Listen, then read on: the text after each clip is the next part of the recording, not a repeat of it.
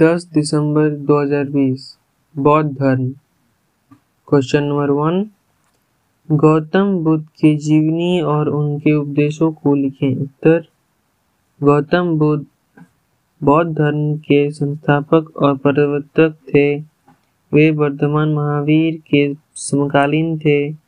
गौतम बुद्ध का जन्म पंद्रह सौ तिरसठ में नेपाल की तराई में स्थित कपिलवस्तु की निकट लुम्बिनी नामक गांव में शाक्य के क्षत्रिय कुल में हुआ था।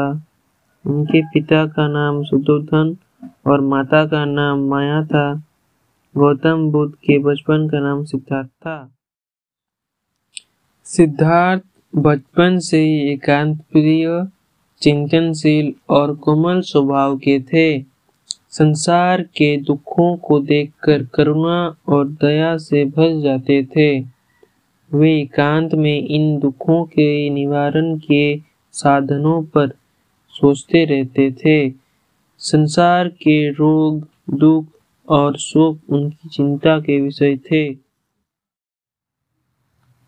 एक बार वो घूमने निकले और उन्होंने एक रोगी, बूढ़ा और दास संस्कार के लिए ले जाते हुए सबको देखा।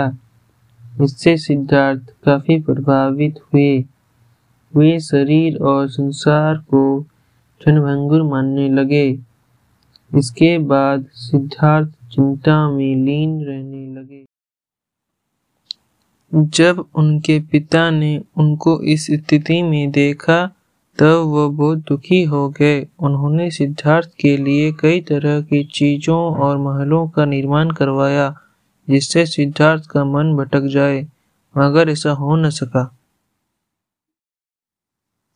तब उन्होंने सिद्धार्थ को गृहस्थ जीवन में बांधने का फैसला किया और सिद्धार्थ का विवाह यशोधरा नामक युवती से कर दिया गया। आगे चलकर उनको एक पुत्र की प्राप्ति भी हुई जिसका नाम राहुल रखा गया। ये सारी चीजें भी उनको सांसारिक जीवन में बांध नहीं सकी और सिद्धार्थ मुक्ति के लिए गृह त्याग दिया। इस घटना को बौद्ध साहित्य में महाभिनिष्क्रमण कहते हैं।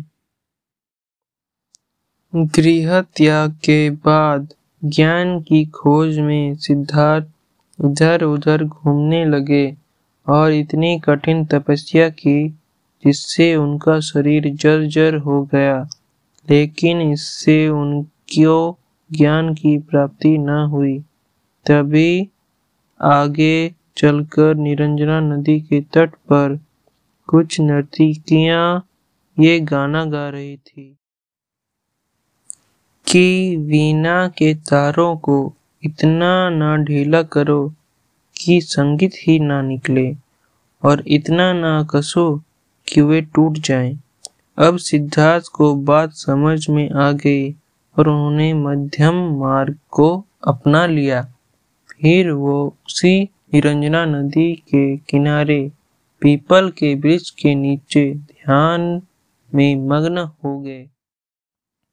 बैसाख मास के पूर्णिमा की रात को सिद्धार्थ को ज्ञान की प्राप्ति हुई और उनका नाम बुद्ध पड़ा। वो स्थान आज बौद्ध गया के नाम से जाना जाता है। ज्ञान की प्राप्ति के इस घटना को बौद्ध साहित्य में संबोधि कहते हैं और इस पीपल के वृक्ष को बोधि वृक्ष कहते हैं।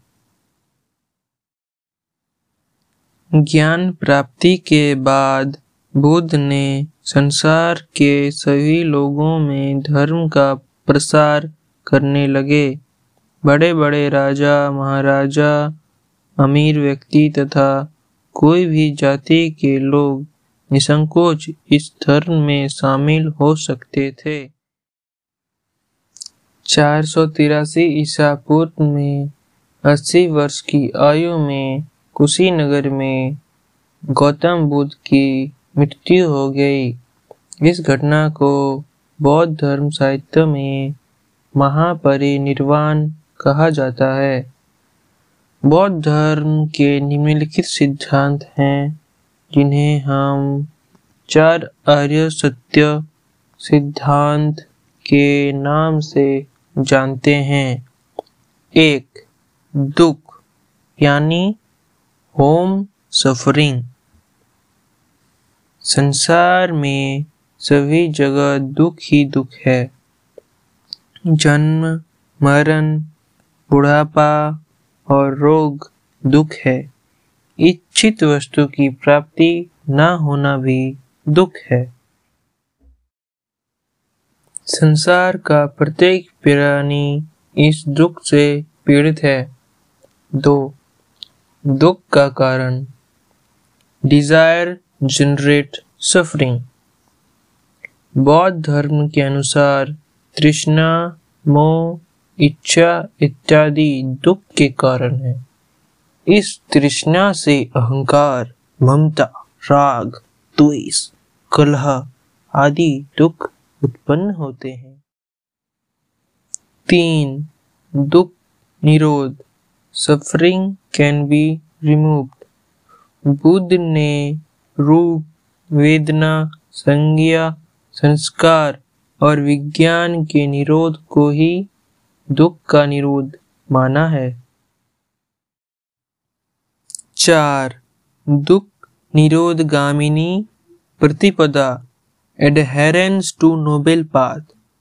बुद्ध ने बताया कि यज्ञ, बलि, देवताओं की पूजा, प्रार्थना, तपस्या इत्यादि से निर्वाण की प्राप्ति नहीं हो सकती। कठोर तपस्या द्वारा शरीर को नष्ट कर देने से भी निर्वाण की प्राप्ति संभव नहीं है। इसलिए उन्होंने मध्यम मार्ग को अपनाने को कहा। इसके बाद उन्होंने अष्टांगिक मार्ग को अपनाने को कहा। ये अष्टांगिक मार्ग निम्नलिखित हैं। एक, सम्यक दृष्टि राइट व्यू। चार आर्य सत्यों को पहचानना ही सम्यक दृष्टि है।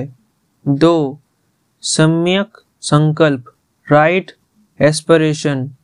जो संकल्प तृष्णा और आसक्ति से छुटकारा दिलाए तथा सबके दिल में सबके लिए प्रेम का भाव जगाए, सम्यक संकल्प कहलाता है। तीन, सम्यक वाक्य राइट स्पीच। सत्य, विनम्रता से बोली गई वाणी को ही सम्यक वाक कहते हैं। चार, सम्यक कर्मात राइट एक्शन। सत्य कर्म ही सम्यक कर्मात है। पाँच, सम्यक आजीवन राइट लिविंग। जीवन निर्वाह के लिए अपवित्र और भ्रष्ट साधनों का उपयोग नहीं किया जाना चाहिए। छः, सम्यक व्यायाम राइट एफर्ट। प्रत्येक व्यक्ति को बुरे विचारों से छुटकारा पाने के लिए मानसिक अभ्यास करना चाहिए।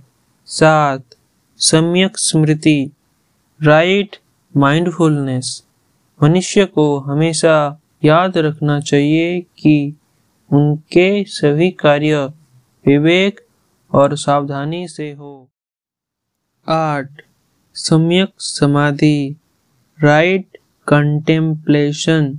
जो शारीरिक बंधनों और मानसिक लगावों से उत्पन्न बुराइयों को दूर कर सके।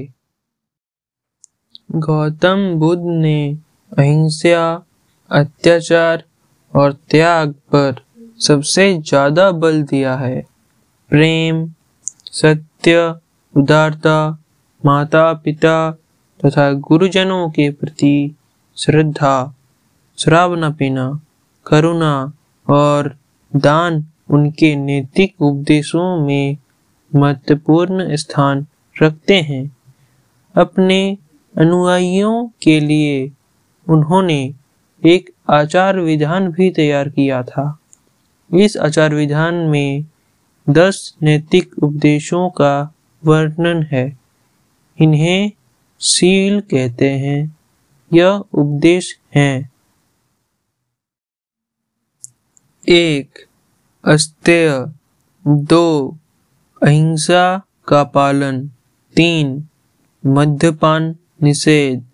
चार, अपरिग्रह व्रत का पालन। पांच, ब्रह्मचर्य का पालन।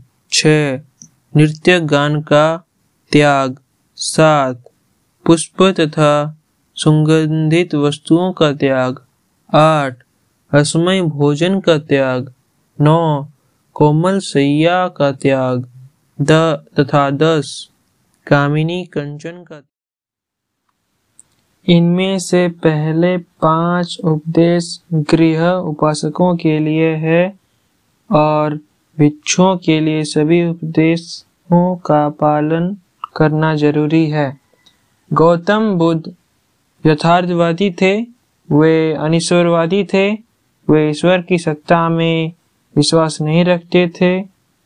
उन्होंने संसार में आत्मा तथा ईश्वर के अस्तित्व को अस्वीकार करते हुए कर्म के सिद्धांत को स्वीकार किया।